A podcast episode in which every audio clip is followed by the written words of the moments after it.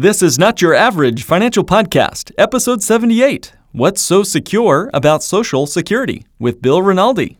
Traditional financial planning is no longer working. And in the new normal economy, your hosts, Mark Willis and Holly Bach, invite you to join us as we engage the new and improved steps for establishing financial sanity. Be curious, be stable, be sane. This is not your average financial podcast, helping you think different about your money, your economy, and your future. Hello, everyone, and welcome to our latest episode. I'm Holly Bach, and with me here in the studio today is Mark Willis. Hey, Holly. Hey, everybody. All right, wonderful. Well, we have quite a treat for you guys here today. Um, this is actually going to be an interview episode, so we brought in a specialist for this one. Um, in our last episode, as you guys know, we spent a lot of time exhaustively going over um, a number of different I guess, sources of passive income. And one of those sources that we brought up, and it was just kind of like a brief little blurb, but we really felt like this one deserved its own episode. Um, and that's Social Security. And so, why why Social Security? Well, Social Security, we wanted to talk about it a little bit more because A, it's something we get a lot of questions on that it seems like people really have no idea. You know, the question isn't like necessarily a specific question, it's always, wait, I know nothing about this. Mm. you know, and like, what should I know? What do I need to know? And so we felt like it could be of value to uh, you guys, our listeners, because it would certainly be valuable to our clients, as we found out um, to do an episode fully devoted to Social Security. Um, but in order to really do this topic justice, we wanted to bring in a specialist on this topic so that we could make sure we're hitting all the right points and hear from someone who really knows um, knows this area. I mean, like this is his his thing. So really wanted to share him and his thoughts with you. Um, and his name is Bill Rinaldi. And so wanted to share a little bit about him, share his bio a little bit, and then we'll go ahead and jump on into that interview with him. So, Bill Rinaldi is a Lehigh University graduate. Um, he is a regional vice president for Security Mutual Life Insurance Company of Binghamton, New York. He is a leading U.S. authority on Social Security and its impact on retirement planning. He has an extensive background in life insurance, business and investment concepts, and computer technology. In 2015, he was the featured presenter in a series of Social Security webinars sponsored by Trusts and Estates Magazine and WealthManagement.com. In 2017, he was a featured guest on Laura Adams' Money Girl podcast, produced by Macmillan Publishing. Mr. Rinaldi is a certified financial planner. In addition, he's also an accredited estate planner, or AEP. He is married with three children and two grandchildren.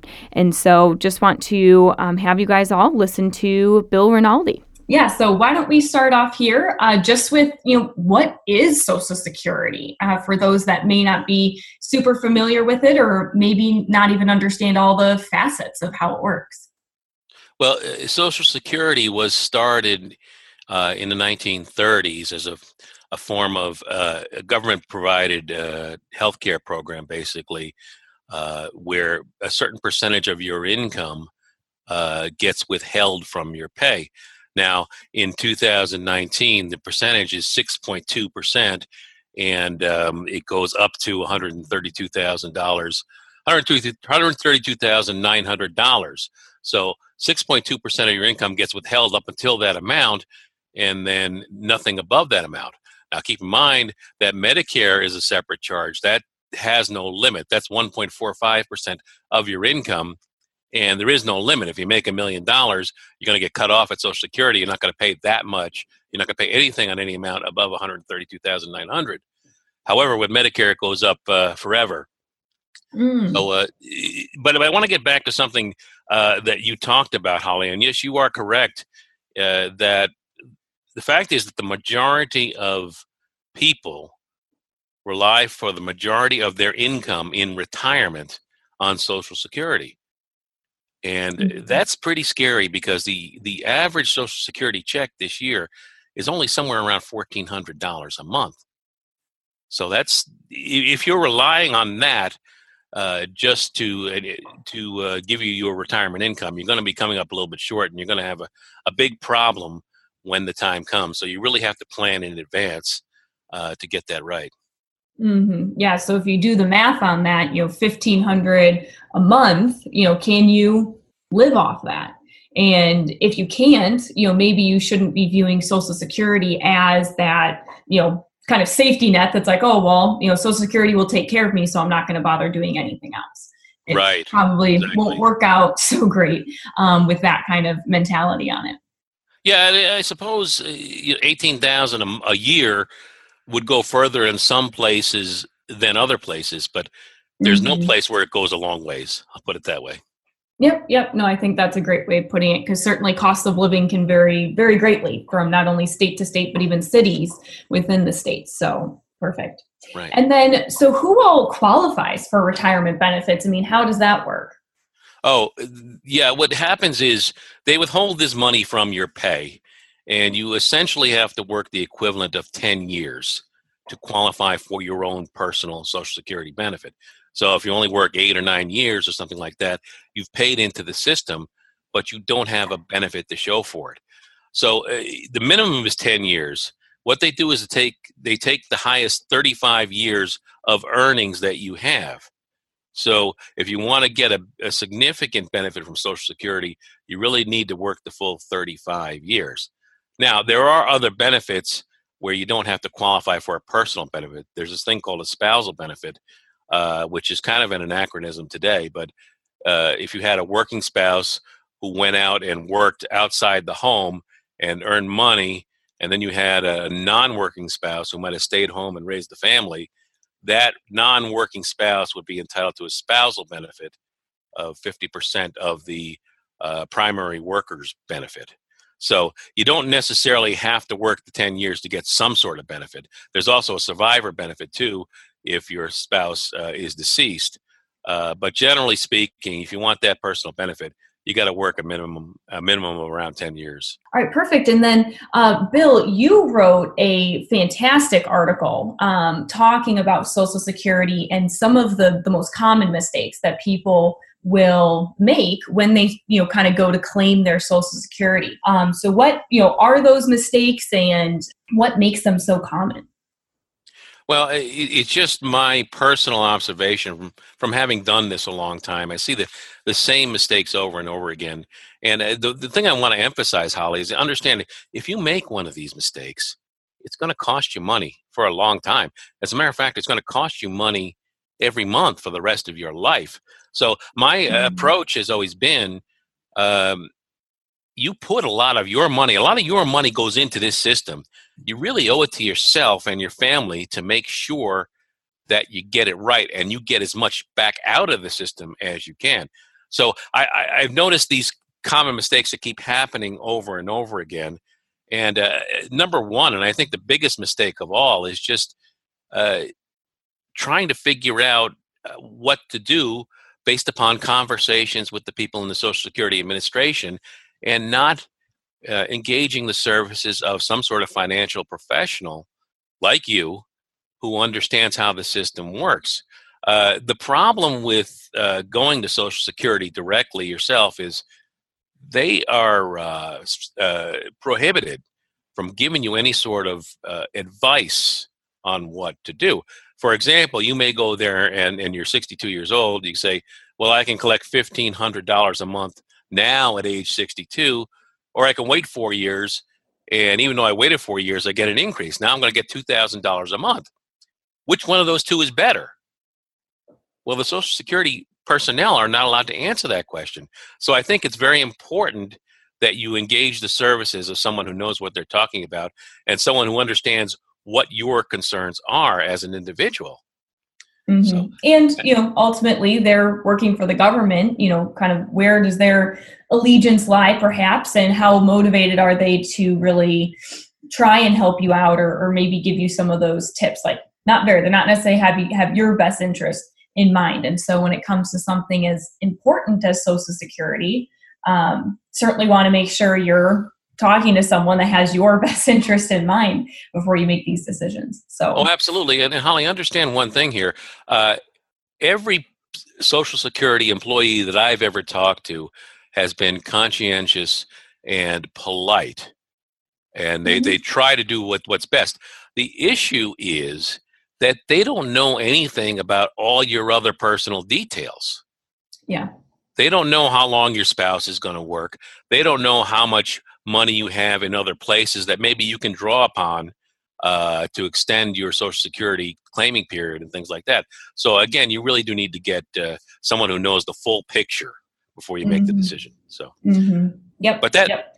that also leads Holly into the second uh, mistake I see people making, uh, which is not considering what's called the survivor benefit on Social Security.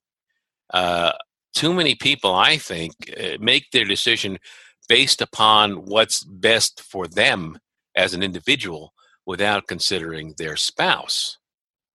And I'll give you an example. Let's say I'm deciding whether I want to collect that $1,500 at age 62 versus waiting until age 66 when I can collect $2,000. One consideration is the fact that my wife would get whatever, I, if she outlives me, she would get that benefit, whatever one I pick. So maybe it might be best for me to think I'm going to pick the $1,500 because I might not live that long. I might not live much past 70. So why mm-hmm. would I mm-hmm. wait? I start by picking that $1,500. But my wife could outlive me by 10, 15 years. You see? So yeah. it becomes much more important for her if I take the 2000 rather than the 1500. This is something that so many people miss when they're trying to figure out what to do. They only look at their personal benefit without considering this thing called the survivor benefit. Yeah, because statistically, you know, the two of you, or like, you know, either one of you, the two of you, how you far, how long you live could be longer than any one of you individually. So the benefit is kind of, you know, lasts longer than just a single life. So that has to be taken into consideration. That makes sense. Oh, that's that. You nailed it perfectly, Holly. And the other thing to consider is that a lot of times there's an age difference between the two spouses as well. Mm-hmm. If there's, let's say, a ten-year age difference, then that may that's another calculation there, and that makes a, the the the the decision even that much more important. So. Mm-hmm. Yeah. Yeah. Perfect. I like that. How about uh, number three? What's the third mistake people make? Yeah, the third the third mistake actually goes back to the first mistake. The first mistake talked about um, relying too heavily on Social Security personnel to make your decision. The third mistake is not applying for all the supplemental benefits. And the reason I say it goes back to the first mistake is because when I see something done wrong by Social Security, this is where it comes in. A lot of times they miss what are called the supplemental benefits. We talked about a little bit about a spousal benefit. That's one of them. We talked a little bit about a survivor benefit. That's another one. So these are the types of things that you got to you really got to search for to make sure you understand. Yeah, and it all goes back to people, you know, can't know what they don't know. so when they don't know about these benefits, they don't know that they're available to them, then they, you know, could just go however long without ever receiving you know money that they are otherwise entitled to just because right. they had no idea it was even available the the, the fourth uh, mistake i see people making is not considering considering what's called the earnings test and this is what happens to so many people as you probably know holly the uh, most common age for people to collect social security is age 62 which is the mm-hmm. earliest possible age for an individual or a spousal benefit. Uh, but a lot of times people think they can continue to work while collecting the Social Security benefit. And that works fine once you get to your full retirement age, which is age 66 or age 67 or somewhere in between. But prior to age 66, if you're going to collect your Social Security, then you really need to stop working and earning a wage because the way the program works is that if you make in wages more than $17,640 this year, they're going to take your benefit back. And it's going to be $1 of benefit for every $2 over that number, that limit. So it's quite possible for you to apply at age 62 and then not get anything because you're still working. Hmm which at that point you're only hurting yourself because you could otherwise be deferring it and you know getting a little bit of a you know bonus for each year you wait or you would receive more you know for each year that you wait. And so to take it early get nothing for it it's going to be extremely counterproductive. So how about uh, number five? Yeah number five and then the last one is is trying too hard to maximize your benefit. And uh, when it's funny when i talk to accountants about this about this they love it because I get deeply into the numbers of how the benefit is calculated and all that stuff. But the bottom line is this uh, Social Security replaces more of your income if you're a lower income person. The way the formula works, they apply different percentages uh, of your of your average monthly earnings, so that someone who is a low income person uh, is better off and gets a better return really out of Social Security than a higher income person. So for a higher income person, you can look up online what the maximum number is. I think for someone 66 this year, it's 2,800 a month and change. And you may say, I want to get the max. But in order to get the maximum benefit, keep in mind they're withholding 6.2% of your income every year. So is it efficient if you can control your income or decide whether you want to keep working, you wouldn't want to keep working just to bring up your social security benefit at that point because mm-hmm. it's the, the amount that your benefit is going to go up isn't going to be worth anywhere near the amount of money you paid out of your pay to uh, into the social security system for those last couple of years so that's the only point mm-hmm. i want to make uh, you can try too hard to maximize your benefit but chances are it's not going to be worth it financially if you can control it. Social Security income is taxable, and it can be up mm-hmm. to 85% taxable depending on your other income.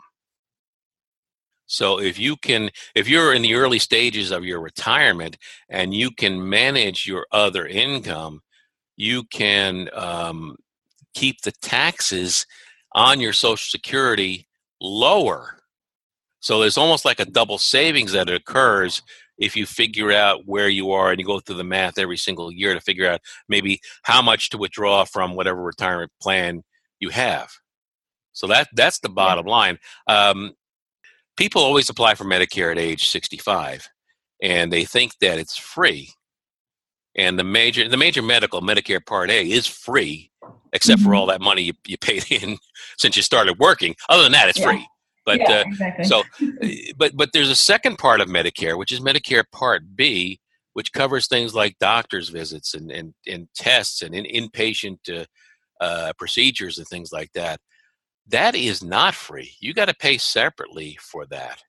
And almost everybody does sign up when they turn 65 for Medicare Part B. But how does this relate to Social Security? Well, I'll tell you how it relates to Social Security. That Medicare Part B premium uh, comes off the top of your uh, of your Social Security payment. So people are in for a, a, bit of a surprise when all of a sudden they notice that what they thought they were going to get from Social Security is not there. Mm-hmm. You follow? So, uh, and that could be a significant amount of money. Let me give you an example of how much this costs. Uh, in, if you turn 65 this year, 2019, uh, basically the minimum amount is $135.50 a month. Now, it can go up a lot higher than that. It can go up to $460.50 a month. Mm. What's the difference? Well, the difference is it all depends on, like the Social Security taxability, it all depends on your other sources of income. So mm. if you mm. can manage that source of income, you can not only save income taxes on the money that comes out of whatever plan you have, but you can also save an enormous amount of money on, for example, Medicare Part B. And you'll get a lot more out of your Social Security because the Medicare Part B costs uh, less. Now, the way it yeah. works this year uh, is that you, um, if your income is eighty-five thousand or less as an individual, then you pay that minimum amount, which is $135.50 a month. But as your income goes up, the cost of the Part B goes up to the point where it can go as high as, as I mentioned, at $460.50 a month. And this all gets back to the whole idea of getting someone, uh, a, Yeah. a, a professional, uh, you know, Mhm. a, a financial professional to help you figure out what to do here. Because if you can figure out a way to manage that taxable income, it's all based on this complicated formula. It's called modified adjusted gross income. MAGI Mhm. is the uh, the term the government uses. Uh, but if you can keep that MAGI below the thresholds, you can save a lot of money. Now, one way to do that, and I know you and you and you and Mark have talked a lot about uh, using a 401k, for example, versus using life insurance. Well, if money Mhm. comes out, let's say of a life out of a life insurance policy, that doesn't count as taxable income, Exactly. Yeah. right? So not only are you saving money as the money comes out on on income taxes, you're also saving money on your Medicare at the same time. And uh, not many people seem to to grasp just how significant that can be.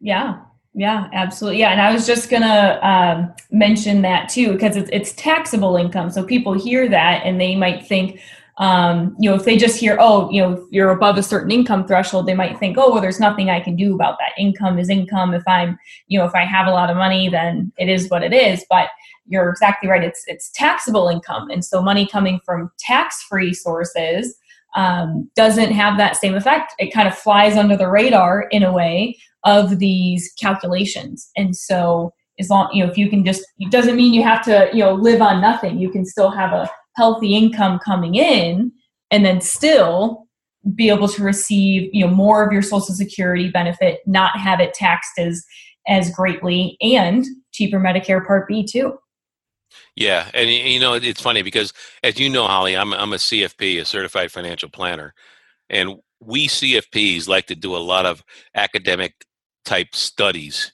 on things like this. And I got to Mhm. tell you, I've seen so many uh, of these studies and articles where people compare withdrawing money from a 401k versus using some other tax-free source, and nobody ever talks about this. It never comes up. But when you think about it, I mean, you can save uh, over three hundred dollars a month off your Social Security if you manage it properly.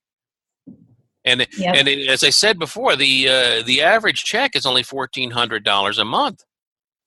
So you really can can can uh, make a big difference if you understand how to handle this. And by the way, one last thing on this subject: understand that there's also a, another part of Medicare, Medicare Part D, which is the uh, prescription drug coverage. Understand that they have the same type of arrangement where the cost depends on how much you make. Now, it's not quite on the same scale as the Part B, but it is the same idea. Okay, so it's both Part Mhm. B and Part D where you can save a lot of money if you manage your income properly. Okay. Yeah. So, I mean, arguably, and correct me if I'm wrong, but it kind of sounds like to an extent, managing your other sources of income and, you know, trying to maybe kind of stay below those thresholds with your social security is almost perhaps close to being more important than just how you file it in the first place to an extent. To it, it, it is it is very very important. And I, I if I can just tell you one quick story, Holly, I, I had a a client call me uh, a couple of weeks ago, and uh, she couldn't figure out. She's a, a widow living on a fixed income. Couldn't figure out why her Social Security check was going down from last year to this year. Mm. Now, is that realistically possible? The answer is not really, in the sense that your Social Security benefit very rarely goes down. It certainly can go up because of cost of living. It can certainly go up because you worked an extra year or something like that. It almost never goes down. But Hmm. what I had to do was go through the numbers, and she was just below the threshold, the eighty-five thousand dollars one year, and then the following year she went just above that threshold just Mm. above the eighty-five thousand dollars. So each, even though she only made maybe three thousand dollars more, it kicked her into a higher bracket on the Medicare Part B, and as a result of that, she was ending up with a, uh, less money in her Social Security check every month. hmm So Yeah. this is the type of thing that that confuses a lot of people. Okay, so those are those are some of the, the most common mistakes that people are making when claiming Social Security. But um, Bill, as I'm sure you know, there's also this other topic with Social Security that people love to talk about, and that is kind of the future of Social Security. And you know, is it going to be there for me? I mean, I can't even I. I can't even count the number of times I've heard someone, um, especially kind of who, who's earlier in their working years, you know, in their 20s, 30s, that's like, oh, I'm not even counting on it being there. There's no way it's still going to be around when I retire. Um, but you know, what are what are your thoughts on on that, and you know, whether Social Security will still be around in the future? Well, I- have to tell you that I, I hate to admit this, but I've been in the financial services industry for a very long time. Okay, and I remember back in the mid '80s, people saying that exact same thing. I'm going to collect.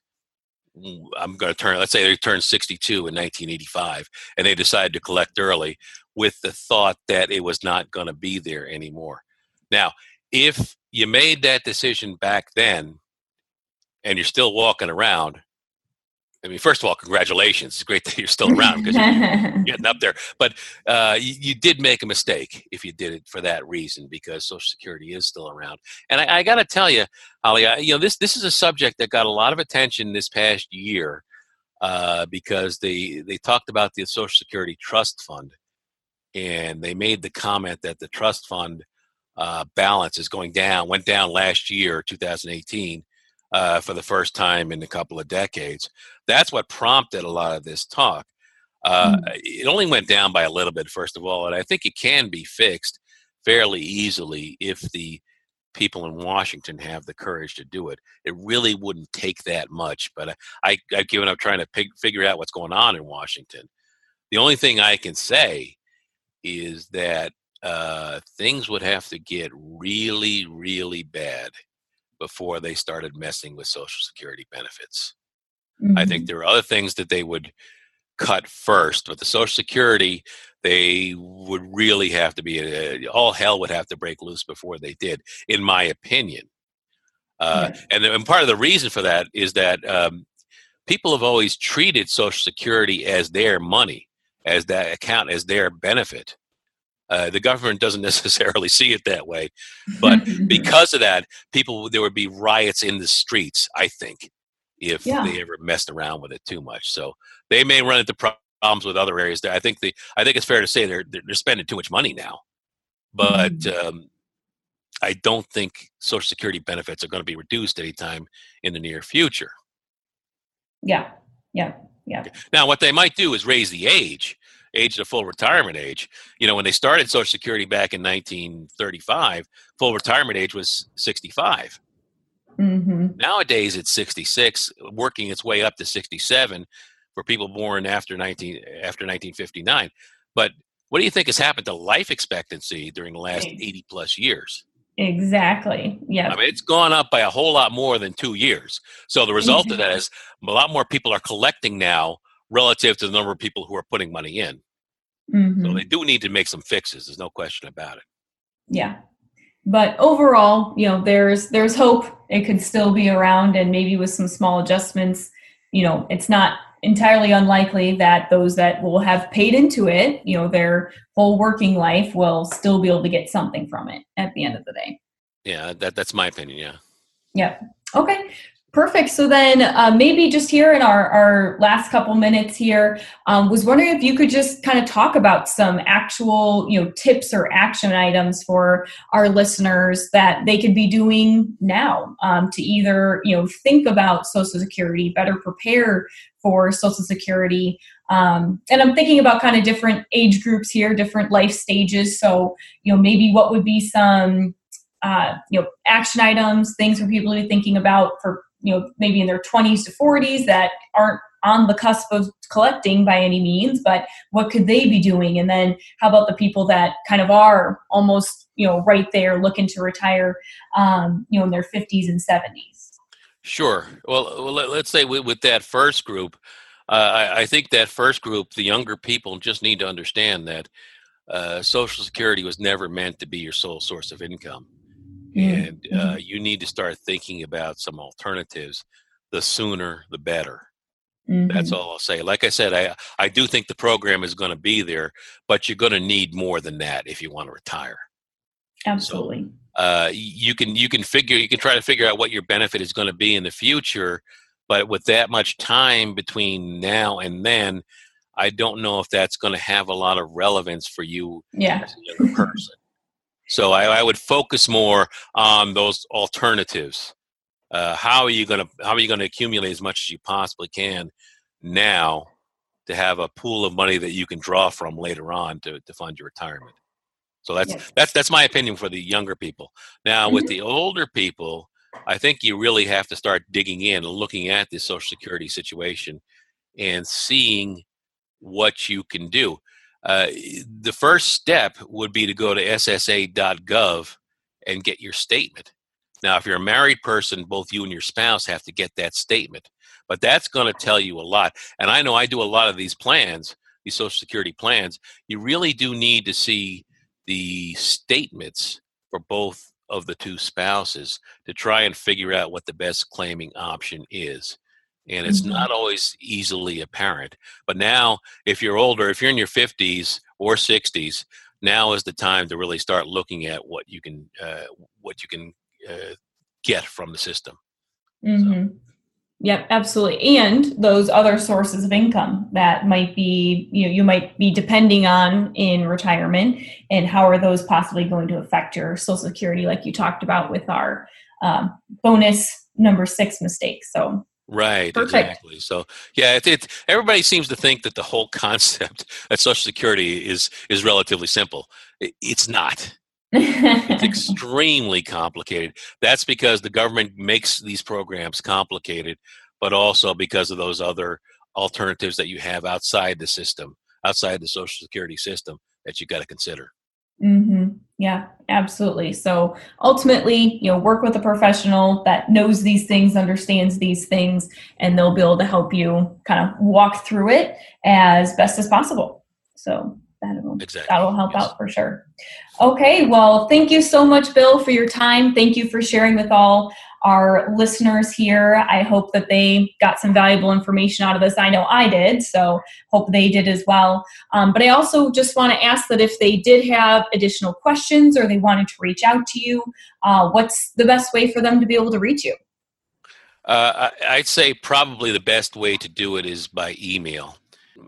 My name is Bill Rainaldi, but the I comes off the email address, so it's W Reynald W R A I N A L D at smlny.com.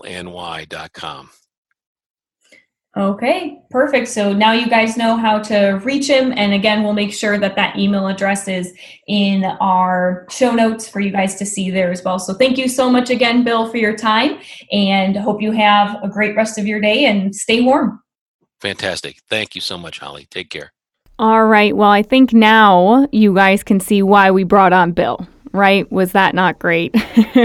um, you know, I know I, I, I shared it anyways, but um, just learned a lot um, in talking to him and hearing from him just kind of what those most common mistakes that people make are um, in social security and when they're making those decisions when they go to apply and and what can be potentially missed the opportunities that can be missed as well so really enjoyed having that conversation with bill and, and hope you guys did as well Yeah, I'd say that, you know, it, it was shocking to me when I learned that the majority of people rely on Social Security as their main source of retirement income, and that average income is only $1,400 a month. mm-hmm. That's a huge, massive problem, and part of the reason why we do what we do in our firm. Uh, so, you know, I've kind of always thought that Social Security is sort of like the free public library of retirement planning. You know, nobody really pays attention to it, but it's great to have when you need it. It's kind of like the public pool down the street, right? It's not the cleanest pool in town, but at least it keeps you cool in the summertime.